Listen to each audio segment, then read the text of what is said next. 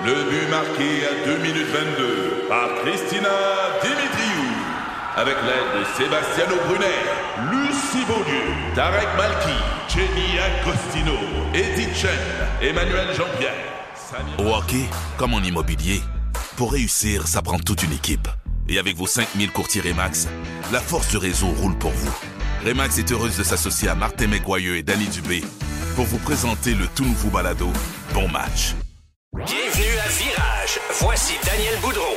Bienvenue à Virage, le podcast numéro 4. Aujourd'hui, à l'émission, on va avoir un petit peu plus tard Marc Bouchard pour parler d'actualité automobile. Nous avons passé euh, un petit peu de temps au Salon de l'Auto de Montréal. On va en parler avec Marc Bouchard un petit peu plus tard. Mais avant, j'ai avec moi Charles Drouin, qui est chef de la direction de la corporation Mobilis. Et on va parler, bien sûr, du Salon de l'Auto de Québec. Salut Charles, ça va bien? Très bien, merci. Alors, euh, Charles, euh, beaucoup de choses à, à- à jaser ensemble. La première des choses, c'est, euh, tu sais, on le sait, là, un peu partout dans le monde, les salons de l'auto sont délaissés par l'industrie automobile. On ne semble plus croire à ce modèle d'affaires-là. Euh, mais à Québec, c'est confirmé. On va avoir notre salon après deux ans d'absence.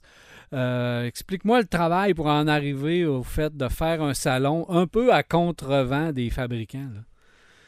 Ça a été un super beau défi de faire le salon, d'arriver avec la, recette, je veux dire, ou le, menu qu'on va présenter à la population de Québec et du Grand Québec. On a travaillé extrêmement fort avec l'équipe de la Corporation Mobilis, c'est très, très fier. Il faut comprendre qu'à Québec, le salon de l'auto, pendant environ une trentaine d'années, a été un salon présenté uniquement par les concessionnaires. Au cours des dix dernières années, c'était un salon qui était présenté en combinaison, donc un genre de salon hybride, manufacturier concessionnaire et concessionnaire avec un support du manufacturier.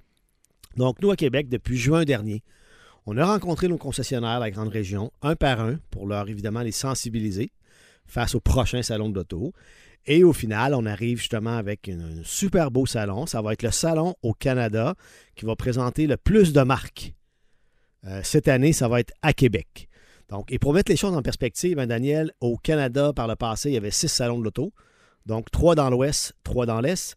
Pour ce qui était de l'ouest, c'était Calgary, Edmonton et Vancouver. Malheureusement, le salon, les salons dans l'ouest n'auront pas lieu cette année. Et il reste uniquement Montréal, qui a eu lieu la semaine dernière, euh, Mhm. Toronto en début février et Québec euh, début, euh, début mars. Alors, on voit vraiment que la tendance, là, c'est. c'est- c'est c'est- c'est de moins faire de salon de l'auto dans l'industrie automobile. là. C'est- Comment tu expliques ça? Les fabricants, c'est quoi? Ils croient maintenant juste à l'Internet? Euh, Est-ce qu'ils t'ont déjà dit un peu pourquoi qu'on délaissait des salons de l'auto? On délaisse des marchés? L'Ouest canadien est pratiquement abandonné totalement. là. Oui, c'est sûr et certain que les deux dernières années ont bouleversé l'industrie automobile. hein. Mais même sais. avant, ça avait commencé. avec la Charles, COVID. euh, Oui, mais euh, personnellement, je pense qu'il y a une, une mauvaise façon d'approcher les salons de la part de certains manufacturiers.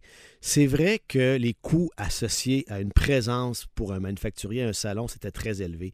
Mais il faut encore là mettre les choses en perspective. Souvent, lorsqu'on parle de manufacturier, on parle de budget en marketing, en promotion, souvent de centaines de millions, même de voire de milliards par année.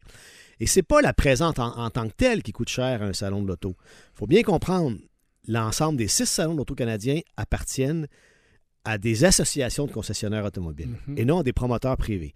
Donc, encore une fois, si on met les choses en perspective, quand un promoteur privé, exemple à Québec, qui va faire un salon centre de foire, généralement, le prix du pied carré peut représenter, je dirais, entre 16 et 18 dollars.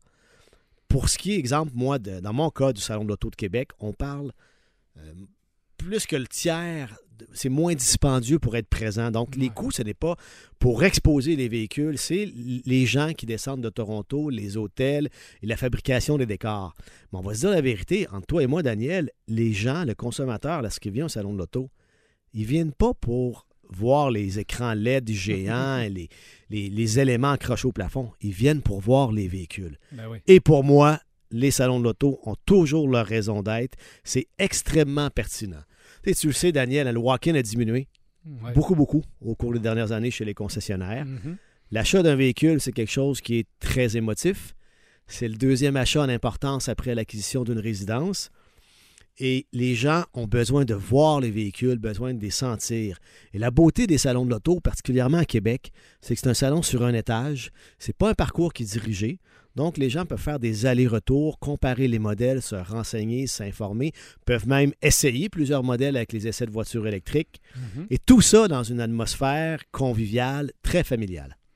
Donc, les salons, c'est que, ce que tu me dis, c'est que les salons sont encore pertinents pour la population parce qu'il y a l'industrie et qu'est-ce que l'industrie pense, et il y a euh, aussi le public qui se déplace pour aller magasiner des autos, utiliser le salon de l'auto pour ce que ça devrait être, c'est-à-dire un outil de magasinage euh, dans une seule et même place.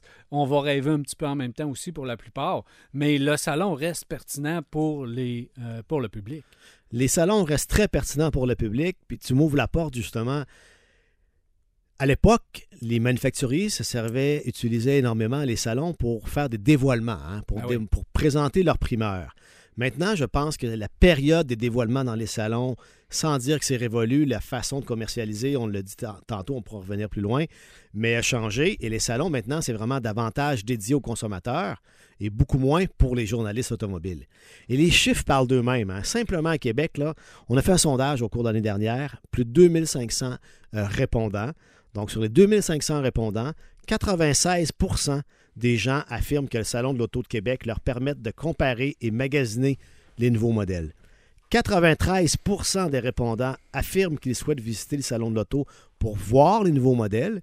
Et finalement, 73% des visiteurs disent que le Salon de l'Auto de Québec a eu ou a un impact dans leur processus d'achat.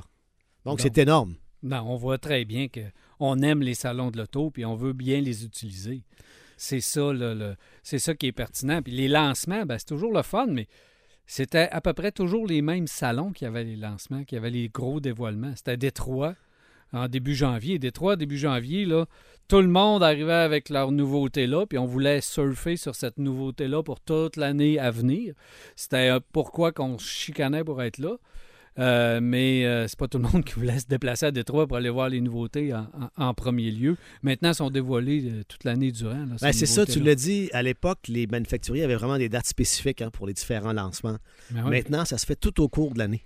Donc, la, la- la façon de commercialiser les, les véhicules a vraiment changé. Euh, C'est pour ça qu'au salon, on va avoir des nouveautés, veux, veux pas, là, peu importe. Au moment où tu as ton salon de l'auto, tu es assuré d'avoir de, belles nouveautés dans ton salon de l'auto. C'est, ça, c'est, l'avantage maintenant. oui, c'est un, des, un des beaux avantages, justement, d'avoir certaines nouveautés dans les salons. Puis au-delà de tout le volet commercial, je dirais, en termes de vente de véhicules, il ne faut pas oublier un aspect important également. La Corporation Mobiliste, ça représente 145 concessionnaires automobiles et de camions lourds dans la grande région de Québec. C'est plus de 6000 personnes qui travaillent dans cette belle industrie-là. Donc, un événement comme le Salon de l'Auto, ça reste un- une opportunité pour faire rayonner l'ensemble de l'industrie, parler des retombées économiques et faire rayonner également l'ensemble des, beaux- métiers que l'industrie automobile offre aux gens qui veulent travailler dans notre industrie. Ben oui, parce qu'ils en ont besoin. Puis euh, pas juste, on- pas juste des, des- des conseillers aux ventes puis des mécaniciens. là. Non, Il y a plusieurs départements si on veut travailler dans l'industrie automobile. Il y a énormément de départements. On pense souvent justement quand on parle d'emploi dans le milieu automobile, on pense à mécanicien, en représentant. Mais maintenant, il y a des, des postes de directeur général, directeur des ventes, comptabilité. Maintenant, avec aussi les groupes qui possèdent plusieurs concessions automobiles, donc des postes en marketing, en médias sociaux, en ressources humaines. Et on doit se dire la vérité, c'est des postes qui généralement sont extrêmement bien rémunérés. Mhm. Donc, il y a de l'avenir et il y a beaucoup de possibilités pour les gens qui désirent travailler en concession.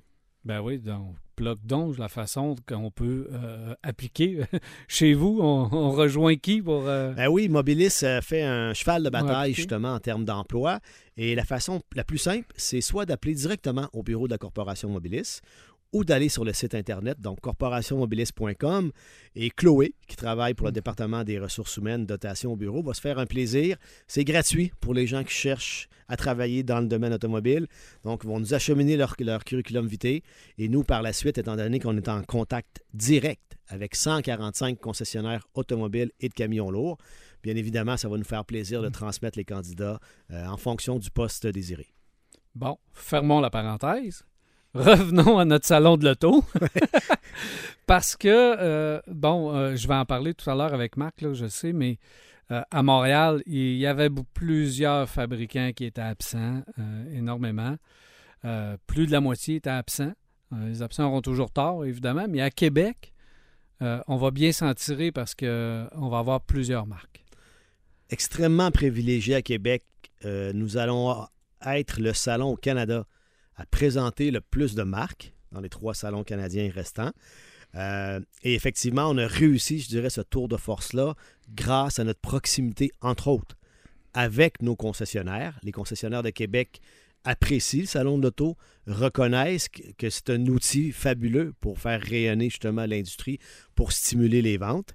Et je pense également que euh, le Salon de l'Auto s'est bien positionné au cours des dix dernières années. Il y a dix ans déjà, le Salon de l'Auto de Québec a apporté un changement important. Donc, oui, l'automobile reste toujours le cœur de l'événement, bien évidemment, mais Québec s'est positionné également comme un événement. Dans la semaine de relâche. On le dit souvent, c'est l'événement familial de la semaine de relâche par excellence. Et au-delà des nouveaux modèles, des voitures, il y a toujours différentes zones. hein. Donc, des voitures Mhm. exotiques, des voitures à coups Ouais. de millions. Donc, on vient rêver. On vient également s'amuser dans la zone familiale Toyota en collaboration avec Mille Pattes. Donc, euh, 10 000 pieds carrés de jeux gonflables. Cette année, une voiture euh, du film, entre autres, Harry Potter. Une zone euh, Corvette, en tout cas, je ne veux pas trop en dire pour Ouais. l'instant, mais plusieurs zones connexes qui permettent euh, aux familles, justement, de venir passer une journée au complet à rêver et à s'amuser dans le monde automobile. Beaucoup de marques. C'est ce que je retiens. Beaucoup, beaucoup de marques. Est-ce qu'il est trop tôt de parler de modèle? Un modèle, les modèles commencent à rentrer, je dirais, au compte-goutte depuis deux jours à peine. Ça va me faire plaisir de revenir si tu veux qu'on parle de modèles. Euh, Charles, euh, bon, la- les deux dernières années n'ont pas été euh, des années et ne seront pas des années références dans l'industrie automobile, évidemment. Pénurie de voitures, etc. Qu'est-ce que le marché semble vouloir nous dire là, pour les prochains mois? Évidemment, selon les marques, selon les manufacturiers, le portrait est différent. Euh, certaines marques, certains manufacturiers ont pris beaucoup de retard, entre autres, dans l'électrification des transports. Mhm. Donc, actuellement, ils doivent investir des sommes colossales, on parle de milliards, en recherche et développement, ce qui fait en sorte que les modèles à essence qu'on est habitué de se procurer selon ces marques-là vont être en quantité, je dirais, euh, moindre pour les prochaines années. Euh, on pense aux Américains, par contre, déjà Chrysler, GM, maintenant les cours commencent à se remplir Mhm. d'une façon assez importante. Oui, les taux d'intérêt ont augmenté d'une façon très rapide au cours des derniers mois, mais il y a déjà actuellement des manufacturiers qui, qui proposent de geler, entre autres, les taux d'intérêt.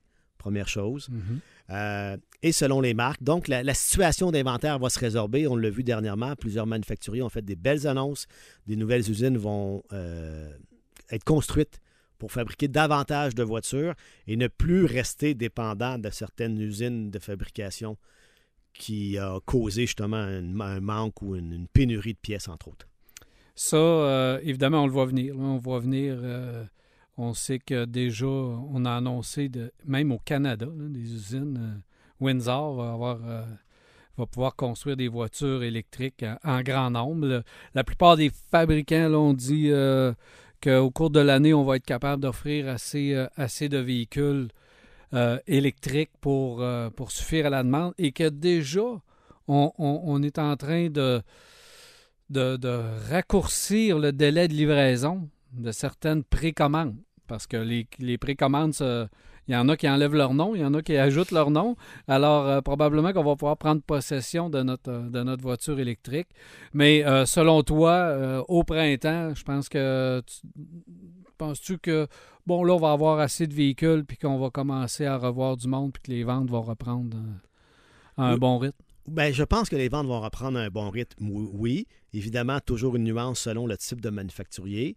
Évidemment, entre les voitures de très haute gamme et je dirais, bon, plus entrée de gamme, il y a encore une fois certaines différences. Euh, mais ce qu'on dit souvent, c'est de prévoir l'achat. Hein, il y a quelques temps, on disait, euh, prévoyez votre... Je veux dire, pardon, le consommateur arrivait à la fin de son bail, rentrait chez le concessionnaire et dans la même journée, sortait avec son nouveau modèle. Les dernières années nous ont démontré que c'était différent. Donc maintenant, c'est de ne pas attendre la fin de son bail pour se procurer une voiture. Donc allez tout de suite chez votre concessionnaire, faites votre choix, tant mieux, c'est fort possible maintenant, justement, comme la situation se résorbe tranquillement, que votre voiture soit en inventaire, que vous pourrez partir éventuellement très rapidement avec. Ou sinon, vous allez être prêt et votre taux d'intérêt surtout va être gelé. Ouais. Vous allez savoir quand vous allez vous procurer votre voiture combien elle va vous coûter par mois.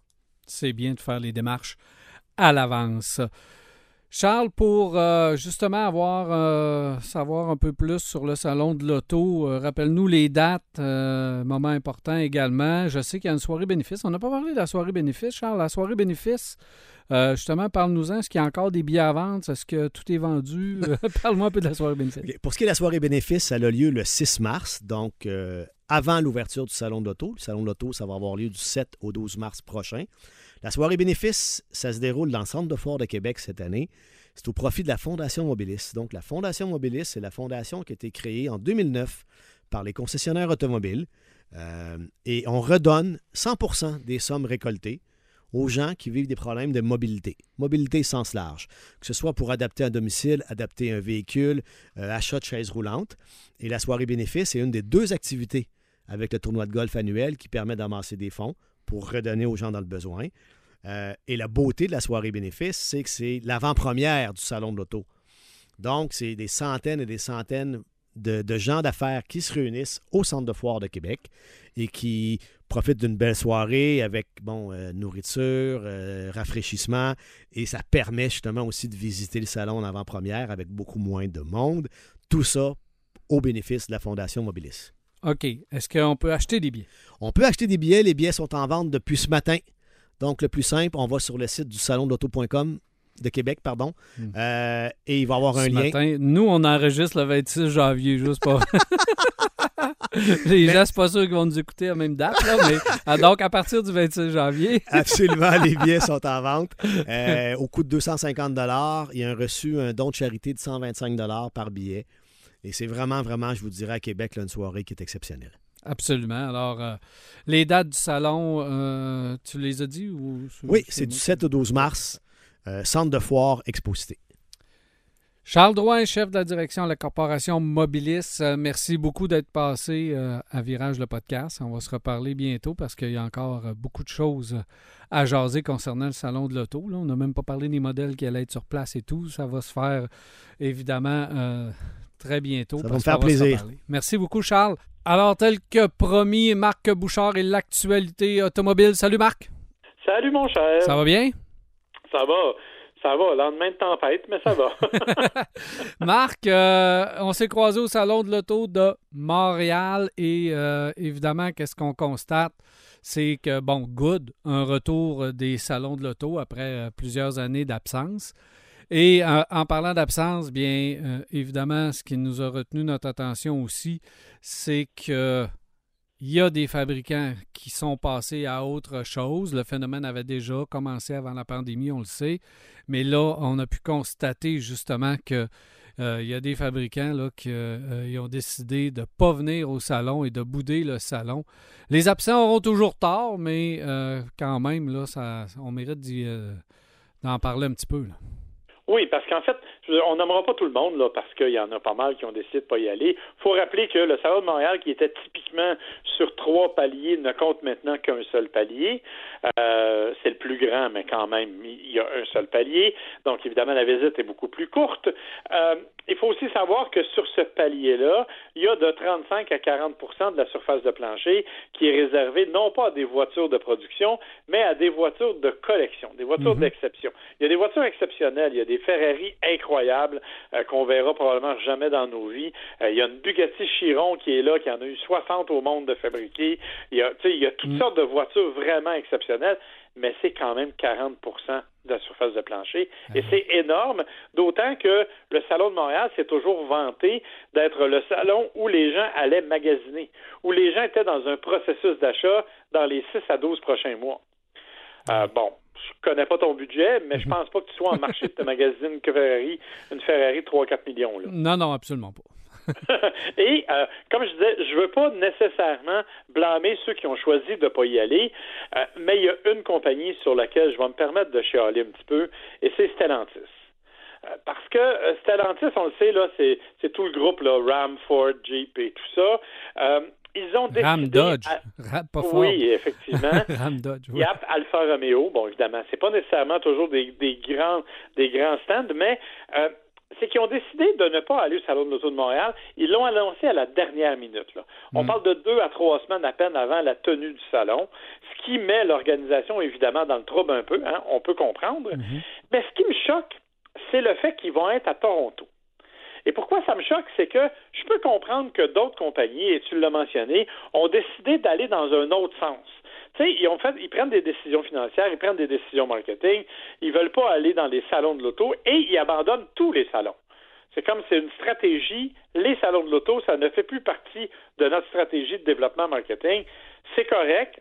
Je suis pas nécessairement d'accord avec ça, mais je respecte le fait que ce Mazda. soit comme ça. par- On peut nommer Mazda. Là. Mazda, c'est mondial. Donc, le Oui, mot d'ordre de ne pas faire de salon, c'est mondial. Alors, on peut pas chialer. C'est une décision, puis on l'accepte. Exactement. Mais chez Stellantis, que l'on oublie de faire le Salon de Montréal, mais qu'on fasse celui de Toronto, c'est un petit peu un pied de nez aux amateurs québécois, qui pourtant sont un très gros marché pour la compagnie. Celui-là, j'avoue qu'il passe un peu moins bien euh, au niveau de la perception et au niveau des même des gens qui vont sur place, qui comprennent pas pourquoi Stellantis n'est pas là, mais qui va être en, en- en Ontario. Alors évidemment, euh, cet aspect-là est assez important, mais mais, une fois qu'on a chialé, il faut savoir reconnaître ce qu'il y en a qui ont pris ça très au sérieux. Ben oui, puis c'est GM, hein, Marc, qui ont pris ça au sérieux. Écoute, moi, ils m'ont Entre impressionné, autres. GM. entre autres. Je le dis, le GM m'a impressionné parce qu'ils sont là avec toutes les bannières, OK? Alors, ils vont, tu vas chez Buick, les voitures sont là et ils ont trouvé le moyen d'amener des véhicules significatifs pour chacune des bannières. Chez Buick, il y a la Wildcat, qui est un concept électrique absolument magnifique. Le design est superbe. Bon, ils ont failli pas l'avoir, là. Euh, on n'a pas eu toute l'histoire, mais tout ce qu'on sait, c'est que quand ils ont ouvert le salon aux journalistes jeudi matin, ils étaient encore en train d'installer la Wildcat parce qu'elle venait tout juste d'arriver. Wow. Fait que, mettons qu'ils ont failli pas l'avoir, mais elle est là et elle vaut vraiment le détour. Du côté de Chevrolet, ce sont les deux stars, à mon avis, du côté de Chevrolet. C'est l'Equinox euh, électrique et le Silverado électrique, évidemment. C'est des concepts. Euh, Attendez-vous pas de voir les véhicules de production, ils sont pas sortis encore. Mais ils sont là et c'est impressionnant. C'est vrai que le Blazer est pas là, puis c'est décevant, mais au moins ceux-là sont là. L'Equinox est à peu près, euh, c'est à peu près la version de production. Ben oui, Et, probablement. euh, la- le Silverado, lui, va subir encore quelques petites modifications, mais il est encore une fois très, très près euh, du, euh, du véhicule de production aussi. Alors, quand même, ça, c'est un bon coup là, de la part de GM. Oui, puis on continue parce que Ouais. ils, ont- ils en ont fait d'autres. Quand tu vas chez GMC, tu as le Hummer électrique, mais on ne s'est pas contenté d'amener le Hummer Pickup qu'on avait déjà vu dans les salons de l'auto électrique. Non, on a trouvé un VUS. Et les gens de. GM me disaient, ben, c'est même nous autres, c'est la première fois qu'on voit le Hummer en version VUS. Ben oui. Donc, moi, j'ai aimé ça le voir aussi. Puis, euh, il y avait quelqu'un à côté de moi qui a dit Hey, je pensais commander la version camion, puis finalement, c'est la version VUS que je vais commander parce qu'il est vraiment réussi. hein. Ah oui, il est vraiment, vraiment réussi. Si vous aimez le, le- le format Hummer, là, je pense que c'est vraiment Mm. un véhicule absolument spectaculaire. Et bien sûr, là, euh, écoutez, on ne parlera pas de toutes les données caractéristiques, là, mais il y a quand même 1000 chevaux. Hein? Ouais. Euh, fait que c'est- disons que ça déménage un peu. Euh, toujours chez GM, ben, on a la Corvette Z06 qui est sur place, euh, qui elle aussi est une nouveauté qui attire beaucoup, beaucoup les enthousiastes. Et du côté de chez Cadillac, ben, on a le lyrique. On espérait avoir la célestique. Et, et on Mhm. l'espérait tellement que. Elle a été annoncée. Ouais, mais plus que ça, quand tu vas dans le stand Cadillac, il y a une espèce de plateforme ronde qui était conçue pour accueillir la Célestique. Mais finalement, à la dernière minute, ils n'ont pas pu l'avoir.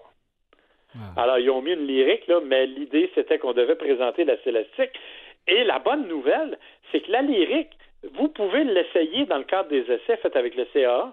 Mm. Puis, honnêtement, tu sais, toi et moi, on ne l'a même pas conduit encore, la lyrique. Non, c'est ça. Alors, les visiteurs peuvent l'essayer. Donc, ça, tu vois, chez GM, on a vraiment fait un effort. Il y a d'autres compagnies qui ont fait des efforts. Je le sais que tu ne l'as pas aimé, mais Nissan est là avec l'Aria et une espèce de prototype euh, qui avait été dévoilé au SEMA Show, entre autres à Las Vegas, le Surf Wagon. Mhm. Ouais, je sais que toi, Mhm. pas exactement ta tasse de thé. ben, je chialerai jamais quand un fabricant qui ose euh, faire quelque chose, qui ose transformer un véhicule parce que ça devient quand même une- un, un- un véhicule qui attire l'attention hein, avec ses roues euh, bleu euh, pleines là, à l'ancienne euh, Volkswagen, si on veut. Là. Mais, euh, ça, je chialerai pas. là. Parce que au moins, ils ont fait de l'effort, puis ils ont voulu avoir quelque chose qui attire l'attention. Mais une voiture électrique, faire un autre modèle surf, on dirait qu'à chaque fois qu'on nous sort un véhicule de production, faut sortir les planches de surf, puis faut faire un véhicule pour aller à la plage. Ouais, Je veux juste sortir du peu. cadre. Ouais. Nissan aime ça un peu, faire ce genre d'affaires-là, très californien. Là. Mhm. Euh, il y a beaucoup de prototypes qu'on nous présente qui sont un peu dans le même genre. Mhm. Euh, effectivement, ils sont assez là-dedans. Subaru ont fait ça en masse. Il y en a. Il y en a, beaucoup, il y en a plusieurs. là. Ouais, mais tu sais, c'est souvent parce que c'est développé. Rappelle-toi que beaucoup des studios de design sont justement installés en Californie. Là. Euh, fait que, on n'est pas très loin de, de la culture qui vient avec. Dans le cas du Nissan Ariya qui est là, il y a évidemment des versions plus ordinaires. Euh, D'ailleurs, vous pouvez aussi l'essayer dans les dans les essais de voitures électriques. Mais celui-là, c'est un prototype, c'est un vieux prototype qui arrive du Japon. Si vous regardez à l'intérieur, le volant est même pas du bon côté. là. c'est vraiment juste fait pour le pour le show. C'est pas pas un véhicule qui sera jamais vendu. Mais ça va attirer, ça va attirer l'attention. Oui, effectivement. Les, les Coréens aussi sont présents au salon. Mhm. Euh, Hyundai, entre autres, avec la Ioniq 6 qui est directement sur le plancher. Euh, la Hyundai 7, le concept 7 qui est le présage de ce que pourrait être le, la Ioniq 7, donc le grand VUS trois rangées que Ioniq va, va présenter au cours des prochains mois probablement. Euh, ça aussi, c'est un concept quand même qui vaut le détour. Et plus toute la gamme des véhicules traditionnels de Hyundai qui sont là. Euh, du côté de chez Kia, on a présenté la EV6 GT, qui est la version 500, 516 chevaux, là, 500 quelques chevaux. Euh, donc, on a aussi misé là-dessus. Et le dernier, mais non, mais pas le dernier, parce que tu Lexus et Toyota qui sont là aussi, Mhm. avec la Toyota Prius Prime, euh, qui est une première canadienne. Moi, j'ai essayé la Prius ordinaire, mais là, on a la version branchable. C'est intéressant. Et chez Lexus, ben, on a le RZ, qui est le fameux véhicule 100% électrique de Lexus, qui est directement copié sur le BZ4X de Toyota. Euh, D'ailleurs, on aime ça, les noms qui ont l'air des soucoupes volantes là, chez Toyota Lexus. Ouais. Mais, euh, donc le RZ, évidemment, design plus raffiné, intérieur plus raffiné, mais même capacité, 360 km, le même genre de véhicule. Le Moi, dernier je- fabricant qui est là, Oui, qui laisse. l'attention, c'est VinFast Oui. Dont il faut parler. Parce que VinFast, c'est une compagnie qui arrive chez nous, qui est une version, qui est une compagnie vietnamienne.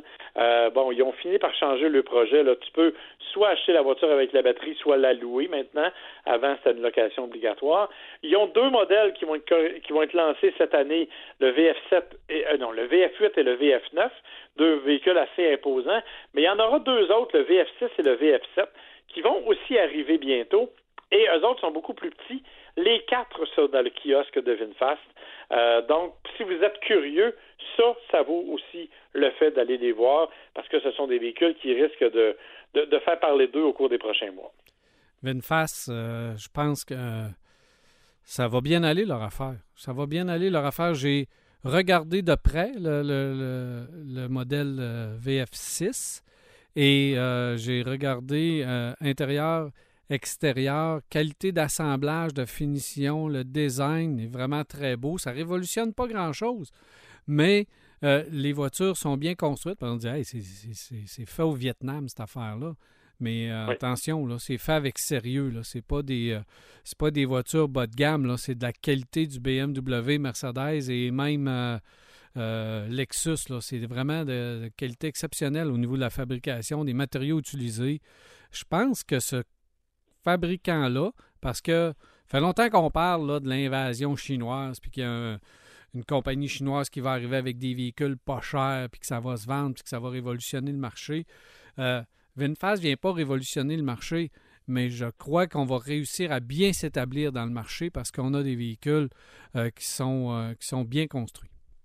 Tu as tout à fait raison. Reste à voir comment ça va se comporter du niveau mécanique, parce qu'évidemment, on n'a pas eu l'occasion de les essayer encore. Mhm. Euh, les, les, les, essais qu'on a vus jusqu'à maintenant sont peut-être pas concluants, mais sont pas non plus très, très élaborés. Donc, j'ai hâte de voir effectivement ce que ça va donner. On sait qu'on a ouvert un premier centre euh, quelque part sur la rive nord de Montréal, un autre Mhm. centre dans la région de Toronto, à Oakville pour être précis.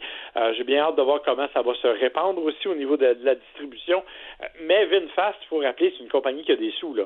Euh, le groupe VinFast, ils sont propriétaires de- d'hôtels, de, bateaux, de toutes sortes d'affaires, d'usines de scooters. De... Alors, c'est une compagnie qui a de l'argent pour développer des produits intéressants. Et, oh, dit-on, c'est une compagnie qui a déjà assemblé d'autres voitures sous licence. Tu parlais de BMW, là. Il semble qu'ils ont déjà assemblé des voitures BMW sous licence pour BMW dans leur pays. Donc, ils savent un peu comment ça se construit une auto. Donc, ça devrait être très intéressant à suivre, effectivement. Juste un petit mot pour compléter ce que tu viens de dire. Je trouve ça intéressant que tu disais, ah, les Chinois vont arriver. Les Chinois, ils ont commencé à prendre une, tendance, une tangente différente, euh, Daniel. C'est qu'ils n'arrivent pas avec leur propre modèle, mais ils fabriquent les modèles qui sont vendus chez nous. Euh, de plus en plus de véhicules, entre autres chez Tesla, sont assemblés en Chine, sont vendus au Canada. Polestar, ce sont tous des et Volvo, ce sont des véhicules qui sont pour la plupart assemblés en Chine, qui s'en viennent au Canada. Donc les Chinois ont décidé peut-être de ne pas commercialiser leur propre marque, mais de s'organiser pour rentrer dans le marché différemment. Oui, mais euh, moi, je m'attends à ce qu'une marque arrive. Là. NIO, entre autres, là, c'est, euh, c'est une marque chinoise qui fait les affaires un peu différentes avec euh, bon, une mise en marché qui est particulière, avec un système d'entretien qui est particulier aussi, parce que c'est des véhicules électriques où tu vas faire changer ta batterie dans un espèce de petit garage improvisé qu'on peut placer n'importe où. Ils ont vraiment un petit système, et c'est, pas de la fiction, là, ça, ça fonctionne déjà en Grande-Bretagne. Donc, ils ont déjà commencé à faire des petits tests de marché ici et là. Fait que peut-être, on, on- on croyait qu'Imperium allait s'implanter ici, là, mais ça semble que ça ne marchera pas. Mais Ça bon, s'appelle même plus Imperium. hein? Ça s'appelle même plus Imperium. Ouais, c'est ça. fait que, tu sais, tu vois. Alors, euh, à un moment donné, ça va arriver. Là. À un moment donné, il va y avoir euh, une compagnie qui va s'installer. Mais le rêve, parce que moi, je m'en souviens, là, il y a 10, 15 ans, on disait, bon, ben, il va y avoir une compagnie chinoise. Puis là, on ne parlait pas d'électrification à ce moment-là. Mais on disait, il va y avoir euh, une compagnie chinoise qui va arriver ici, puis on va vendre des véhicules à, à, à 8 000 puis à 5 000 puis euh, ça va, ça va révolutionner, etc. Euh, même que on avait déjà les premiers véhicules BYD au Salon de l'Auto de Détroit. euh, c'était des genres de copies de Mercedes, puis on disait que ça allait arriver aux États-Unis à 5 000 la copie. Effectivement, mais ça s'est jamais produit. c'était le mythe, c'était la croyance, puis ça faisait peur un peu à l'industrie automobile, parce que même si c'est pas de qualité exceptionnelle, si les véhicules sont vraiment pas chers, on en aurait vendu, par défaut, on en aurait vendu énormément. Mais Oui, mais sais, ils ont eu toutes sortes de problèmes euh, d'accréditation. euh. Rappelle-toi la compagnie qui s'appelait Landwin, qui faisait des reproductions de Land Rover, et que quand ils ont essayé de passer le test de collision aux États-Unis, les portières sont tombées dans une collision à 30 km/h. Ah ouais, puis je m'étais déjà penché à Détroit en dessous d'un des, des véhicules, euh, un concept chinois. Là. Puis c'était beau quand tu le regardais, mais en dessous, on avait pris un. Je me suis rendu compte qu'on avait utilisé un vieux véhicule qui avait roulé, qui avait peut-être 80, 100 000 km, je ne sais pas, mais que c'était tout rouillé, puis c'était tout vieux en dessous du véhicule. Mais on avait juste refait la carrosserie, puis l'intérieur, puis on avait même mis un aquarium dans, le, dans le véhicule. C'était complètement fou, cette affaire-là. Et en dessous, tu te rendais compte, voyons, c'est un, vieux véhicule qui a roulé, ça, pendant des années de temps, qu'on a juste modifié. Alors, c'était pas sérieux, sérieux, mais là, on peut arriver quand même, puis on est équipé maintenant, puis tu te dis, là, on fabrique des, des Tesla, on fabrique du GM en masse, du Buick, euh, on, on fabrique beaucoup de véhicules en Chine, puis c'est sûr qu'à un moment donné, il y a une marque chinoise maison qui va, qui va prendre l'expansion à l'extérieur de la Chine. Oui, Euh, mais tu vois, si tu regardes juste au niveau des voitures électriques, là, tu parlais de BYD, euh, c'est une des compagnies qui actuellement vend le plus de voitures électriques au monde. Mm. Et elle n'en vend qu'en Chine. Ben. Éventuellement, ils vont évidemment avoir être tentés par euh, le marché extérieur pour augmenter leur production. C'est, clair, là. Je, je suis d'accord avec toi. Puis, il y a toujours, comme on disait, les les propriétés qui sont construites là-bas, les, les, véhicules qui sont construits là-bas, qui s'en viennent chez nous. Euh, tu vois, il y a un article qui, a été publié justement aujourd'hui où on disait que la Chine euh, espère en 2030 produire deux fois plus de véhicules pour l'exportation que le Japon ne le fait actuellement. Wow. Ben, ils ont la capacité, ils ont la population, ils ont la main-d'œuvre, ils ont tout ce qu'il faut pour le faire. Oui, effectivement. Donc, euh, ne vous étonnez pas de rouler en véhicule chinois bientôt. Ça devrait effectivement être le cas. On va rouler en voiture chinoise sans le savoir. Exactement. Exactement. Évidemment. Je vais revenir euh, sur le salon de l'auto et qu'est-ce qu'on a parlé parce que moi, juste avant le salon de l'auto, j'ai euh, fait l'essai de euh, de deux véhicules électriques Genesis, euh, GV60 et G80 100% électriques. Euh, GV60 autour de 400 km, 399 km d'autonomie annoncée. La G80, c'est 454. bon, la température, c'était clémente quand même. Là, ça fait que au niveau du kilométrage, on n'était pas loin de ce qu'on annonçait. Ça descendait pas beaucoup. Euh, on a fait euh, Québec, euh, Trois-Rivières, on a changé de véhicule, Trois-Rivières, Montréal. Alors, on a pu rouler dans ces véhicules-là. La G80, c'est, la grosse berline de luxe. Ça, c'est la classe S, si on veut, chez Genesis. c'est le dernier des véhicules qui est à la base une voiture à essence qu'on a transformé en véhicule électrique. Donc, les batteries prennent de l'espace un peu dans la valise, évidemment. Euh, mais c'est de la douceur, Marc. C'est de la douceur épouvantable. Euh, tu roules avec ça comme. Euh, tu veux avoir de l'insonorisation, du grand luxe, des matériaux, etc. C'est parfait. Le GV60, c'est plus sportif. Vraiment une belle petite voiture. Tu es connecté avec la route, tu sens la route. L'environnement, c'est moderne. Euh, bloc instrument, console centrale, il y a de l'espace vraiment. Tu es confortable aussi, mais tu entends un peu plus. Un peu... Voilà, sphère. c'est, ça, c'est la connexion euh, entre la machine et le pilote. Hein? C'est, ça qu'ils veulent faire, mais c'est chic, c'est incroyable cette affaire-là. Euh, puis c'est, spectaculaire. Alors, Genesis veulent vraiment se positionner à, à, tout un niveau.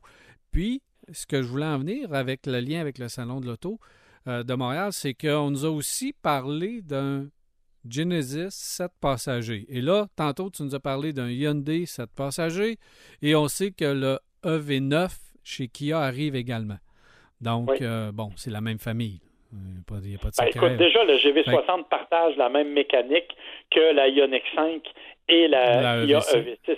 Oui. Donc, clairement, on est dans le même sens de développement. Ça devrait donc être la même plateforme, la EGMP, qui sert de base à tous les véhicules coréens électriques, et, la version 7 passagers. Mais je t'avoue que je suis curieux de voir le 7 passagers chez Genesis, par exemple. Bien, on n'a euh, pas vu, parce que ce qui est intéressant, c'est que lui va arriver, je pense, dans deux ans, si je ne me trompe pas. Parce que le prochain électrique 100% arrivé chez Genesis, c'est GV70. GV70, lui, arrive là. Lui arrive là. Lui, il arrive là. Euh, bon, sous une base de mécanique, encore, c'est la même plateforme que les autres, etc.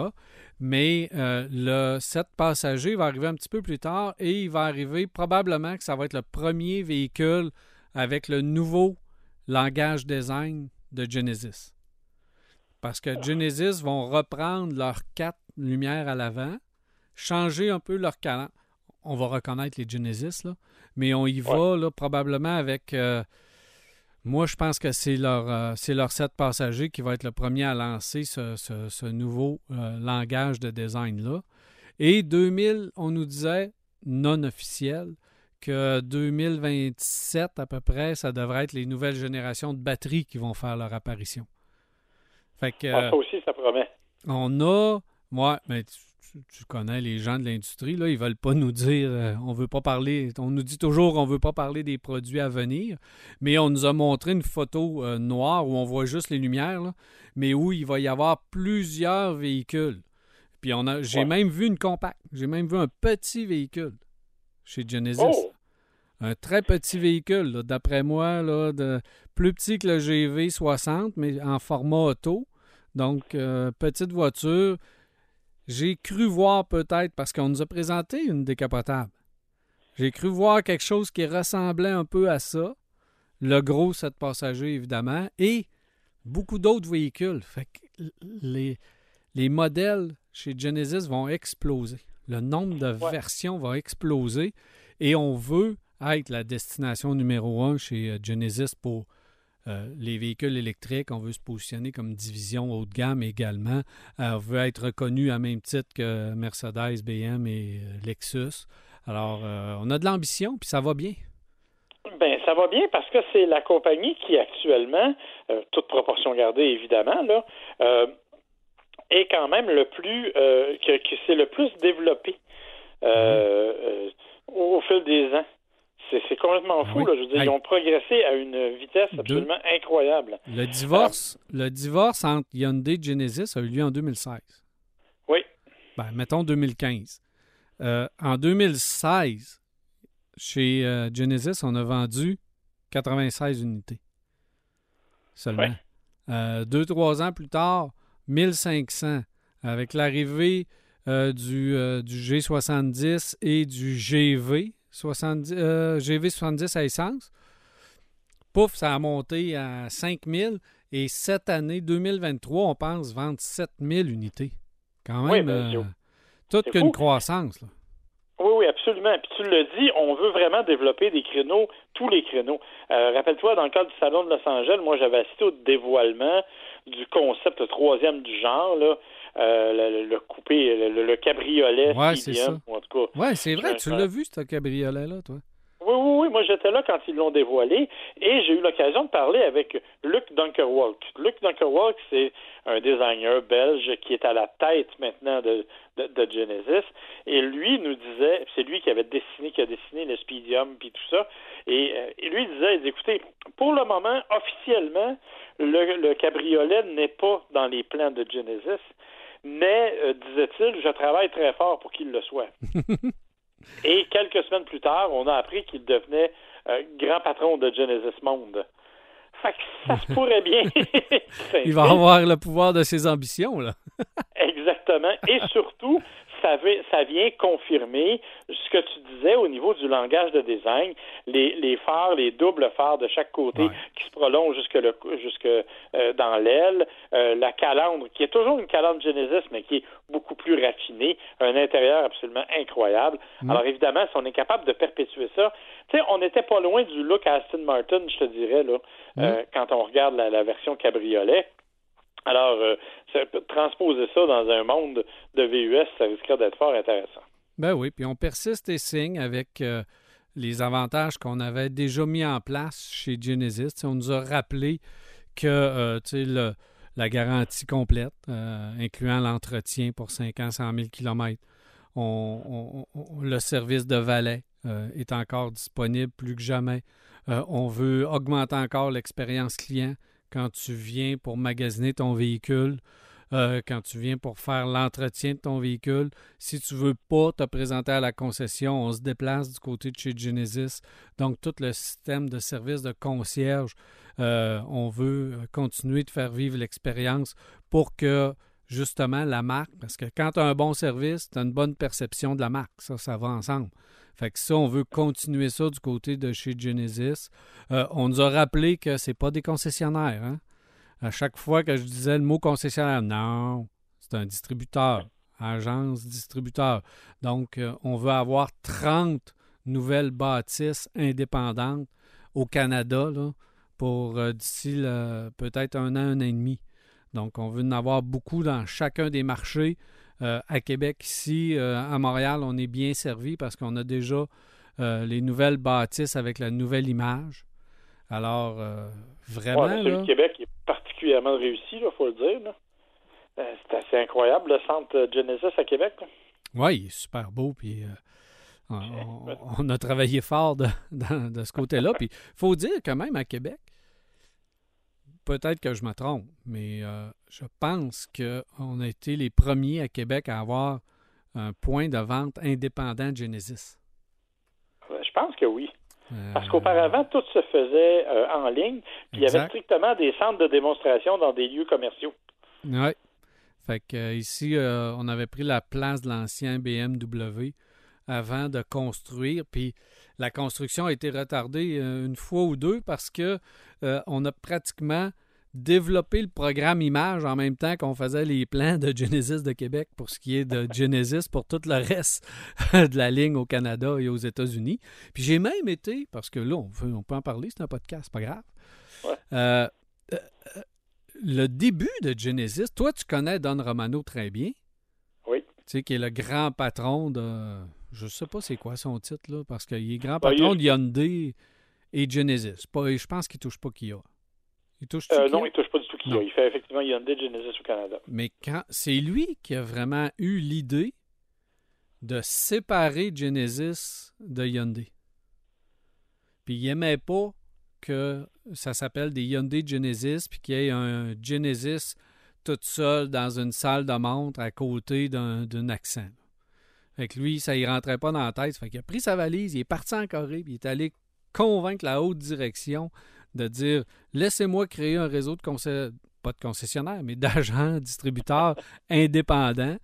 Puis euh, ils ont embarqué dans son projet parce qu'il est tenace, euh, M. Romano, puis euh, il sait s'y prendre et il sait négocier. Puis ils ont dit OK, go, puis regarde qu'est-ce que ça a donné aujourd'hui. Tabarouette. Ça, j'ai Ah dit aïe aïe, euh, je suis content d'entendre ça.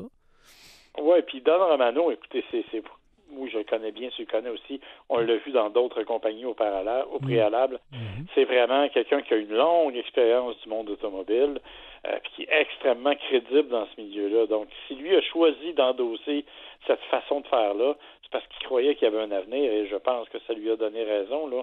Je regarde la progression de cette compagnie-là, c'est spectaculaire. Absolument, absolument. Fait qu'il y avait plusieurs choses euh, au salon de l'auto qui, qui avaient retenu euh, mon attention. J'ai parlé des, des, sept, euh, des sept passagers, évidemment.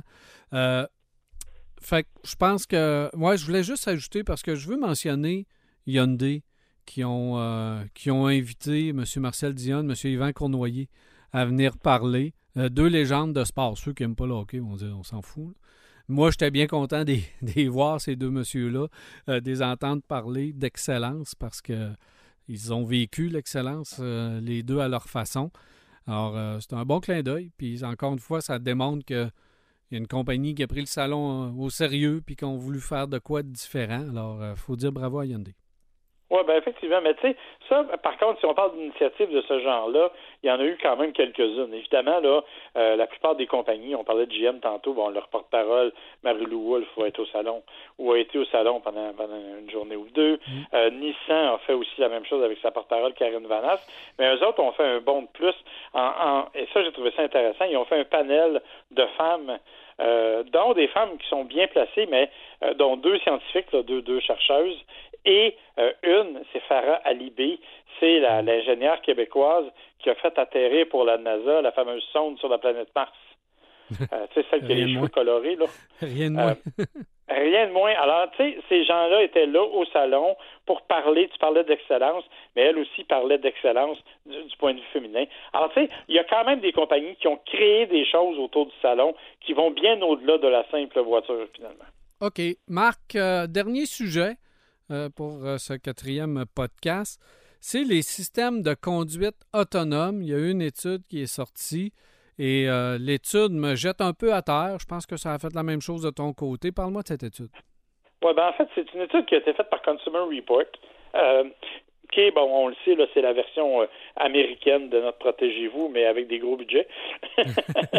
Alors, euh, ce qu'ils font, c'est qu'ils ont fait le test de ces systèmes, justement, de, euh, de, conduite assistée en évaluant certains éléments. Là, on parle de 40 tests différents qui ont été faits sur chacun des véhicules.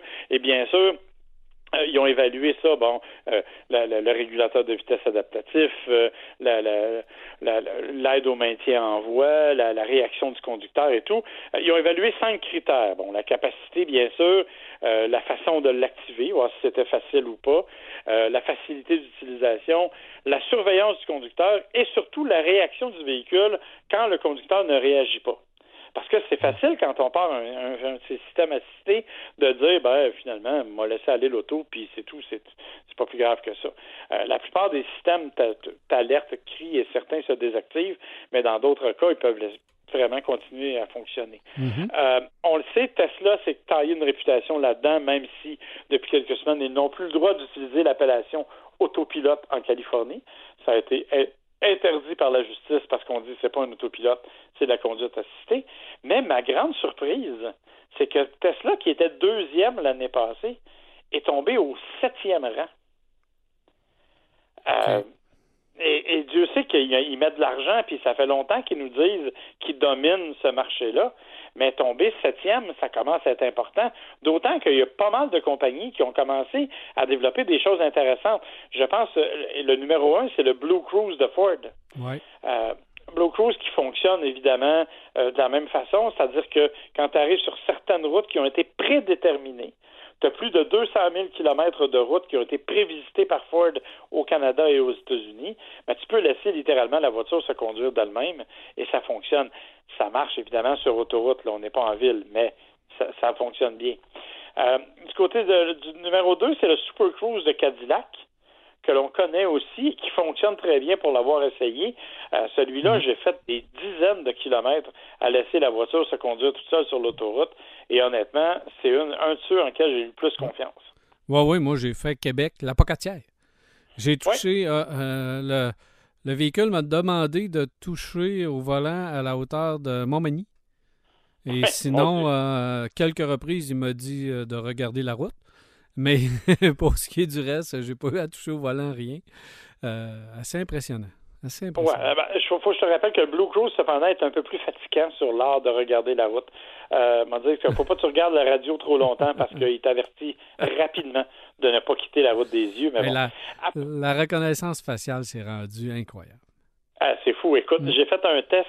Euh, bon, tu sais, cette semaine, j'ai essayé le, le Mercedes EQS VUS là, Mhm. euh, et qui a un système de reconnaissance faciale. Et j'ai fait un test. Je me suis fermé les yeux. Ah, trois secondes, même pas. Deux secondes. Et j'avais une alerte dans le tableau de bord qui me disait Vous avez fait une micro-sieste. Vous devriez faire du repos.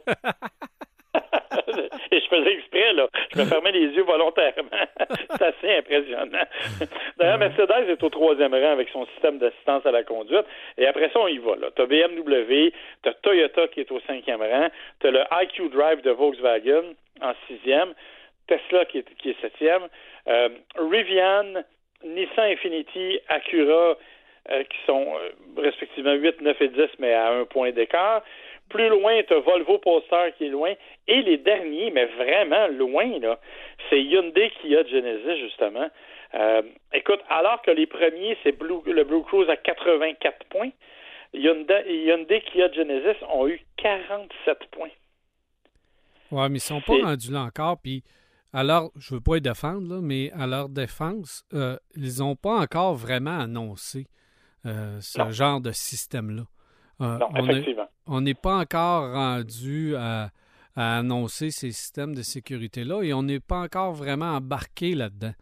Euh, je pense que les prochaines, puis on nous l'a dit chez Genesis, là, les prochaines générations de véhicules qui vont arriver, là vont avoir les nouveaux systèmes de conduite autonome, mais et à venir jusqu'à maintenant, ils n'étaient pas vraiment intéressés à embarquer là-dessus. Ils ont les régulateurs de vitesse adaptatifs, ces affaires-là, mais ils n'ont pas encore voulu embarquer là-dedans.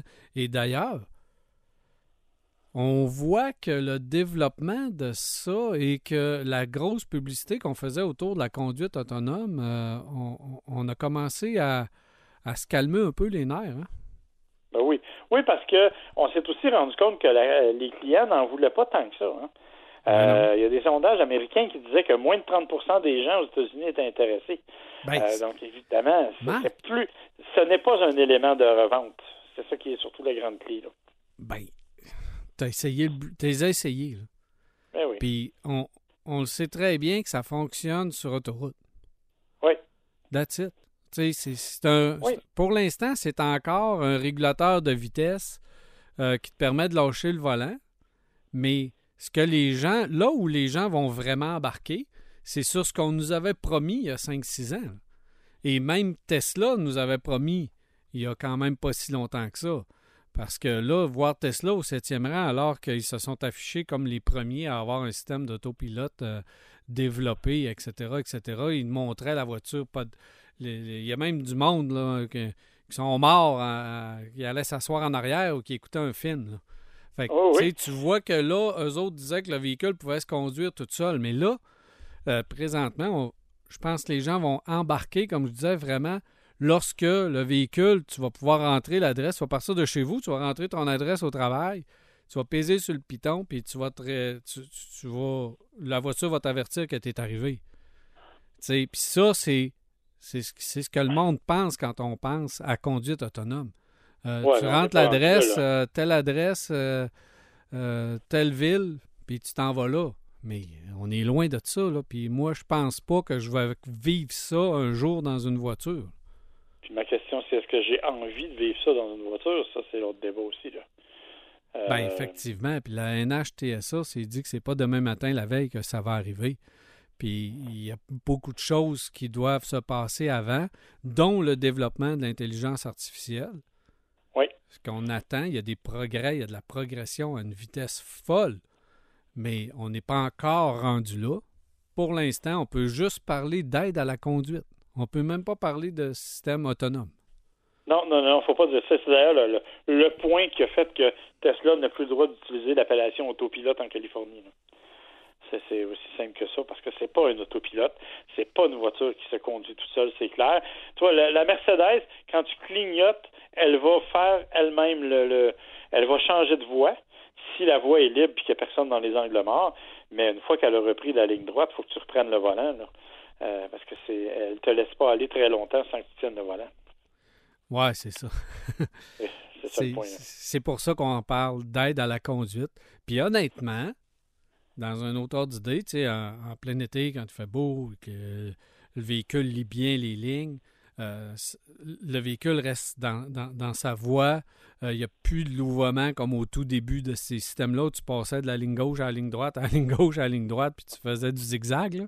Là, il n'y a plus ça. Tu restes vraiment dans le centre, tu prends bien les courbes, c'est moins épeurant parce qu'à à- au tout début, surtout, le système, je pense que c'était la Audi A6, tu sais, je la laissais aller seule dans les courbes, mais là, euh, elle t'amenait vraiment collée à la ligne de droite, là, au point où tu, avais les, j'avais presque les mains sur le volant, puis j'avais de la misère à faire confiance au système, là, parce que je me disais, voyons, je vois plus d'asphalte. Moi, là, à droite, là, tu sais, je suis- collé pas mal, fait que, tu sais, tu venais un peu nerveux, mais là, maintenant, on reste vraiment dans le centre de la voie, donc ça s'est amélioré, ça continue à s'améliorer, mais euh, bon, on va voir arriver la réalité augmentée à un autre niveau avant de l'autopilote, puis il y a bien des choses qui vont se développer avant. Effectivement. Non, non, écoute, euh, c'est pas. euh, Puis, tu sais, comme tu l'as dit, il y a toute la notion d'intelligence artificielle et après ça, il y a toutes les questions morales qui viennent avec. Là. Parce que, tu sais, il faut que les, les règles, les lois suivent ces développements-là. Tu sais, qui est responsable en cas d'accident? Est-ce que c'est le constructeur? Est-ce que c'est le conducteur? Est-ce que c'est... bon, tu sais, Mm. Alors, il y a, il y a tout une- un questionnement moral et réglementaire qui doit se faire avant l'application de ce genre de conduite-là. Ah, certain, là, ça, ça va être compliqué pour les, euh, les avocats. là. Quand tu vas livrer, euh, le fabricant qui va livrer une voiture avec conduite autonome, Oui. il va falloir, euh, je sais pas, est-ce qu'il va faire signer une décharge comme de quoi qui n'est pas responsable d'aucun accident? Puis Ben, là, ben, quand tu vas avoir un accident, imagine aux États-Unis, là, où tu poursuis pour rien. Là. Fait que Ah, là, tu vas, tu vas avoir un accident, ben là, le conducteur va dire c'est pas moi qui conduisais, je suis pas responsable. La compagnie va dire moi je suis pas responsable, lui c'est à lui de surveiller ses affaires. Hey, ils vont, il va-tu y avoir un lançage de balles à gauche et à droite? Ça va devoir être défini clairement. là. Ben, c'est ça. C'est exactement ça le point, en fait. C'est de savoir euh, qu'est-ce qui va se passer puis comment ça va s'appliquer en termes de loi. Puis, en termes, en termes de moralité aussi. Euh, tu sais, je- vais te donner un exemple caricatural, mais c'est la réalité quand même. Tu arrives à un, un coin de rue, puis euh, à gauche, tu as une personne âgée en fauteuil roulant, puis à droite, tu as trois enfants de 8 ans. Euh, t'as pas le choix, t'as plus de frein. Tu t'en vas où?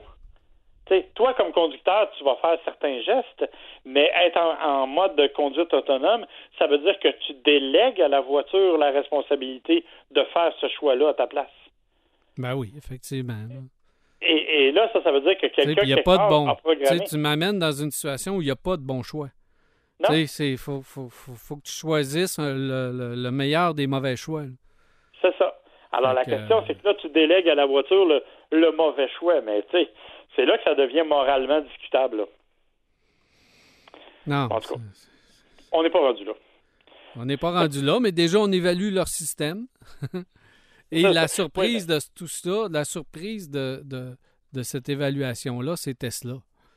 Oui. Vraiment, c'est Tesla où euh, on est reconnu avant tout pour être des développeurs, pour être des ingénieurs euh, et d'avoir le meilleur système. C'est pour ça qu'on a seulement qu'un iPad dans nos autos, ou à peu près, parce que le système d'exploitation est reconnu comme étant un des meilleurs, sinon le meilleur.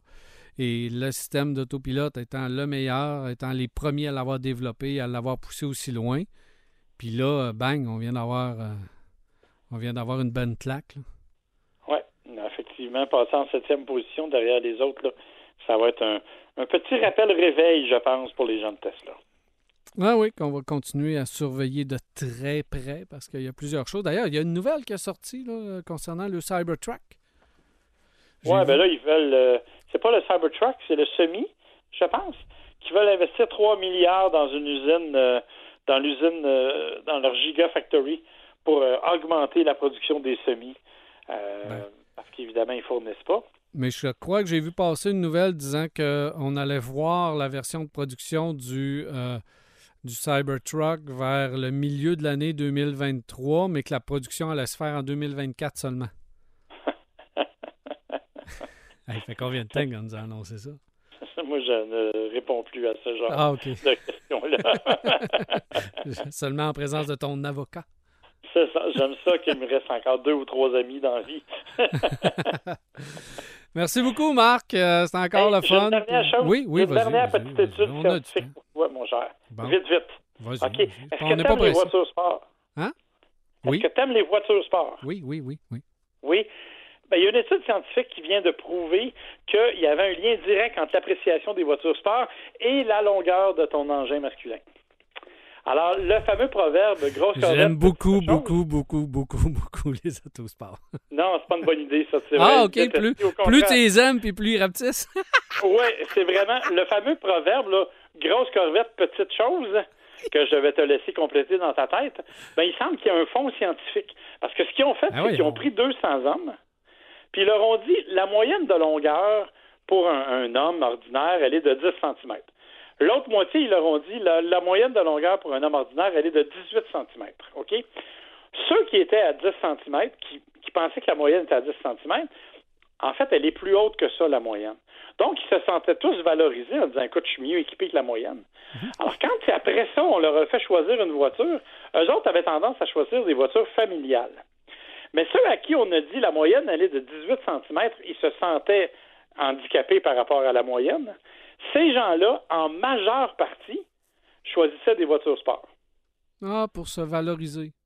pour se valoriser. Et plus on vieillit, c'est-à-dire que jusqu'à 20, 22 ans, euh, jusqu'à 25 ans, ça va, mais après ça, plus on vieillit, plus c'est évident que chaque fois qu'on se sent dévalorisé là-dessus, on va choisir une voiture sport. Alors, il y a effectivement un fondement. On bon. pogne comme on peut. Exactement. Et si jamais, si vous avez écouté tout ce podcast-là et que vous n'avez rien appris, vous allez au moins apprendre que la vraie longueur, c'est 13 cm la moyenne générale en Amérique du Nord. Voilà. Ouais, il y en a qui vont regretter de ne pas avoir quitté le podcast avant la fin. On n'aurait pas dû se rendre à la fin. Ça allait. Me semble que ça allait bien, là. me semble que c'était intéressant et sérieux. ah, bonne. Merci, Marc. Ça me va. fait plaisir, mon On cher. s'en reparle bientôt pour le numéro 5. Bye bye. Bye.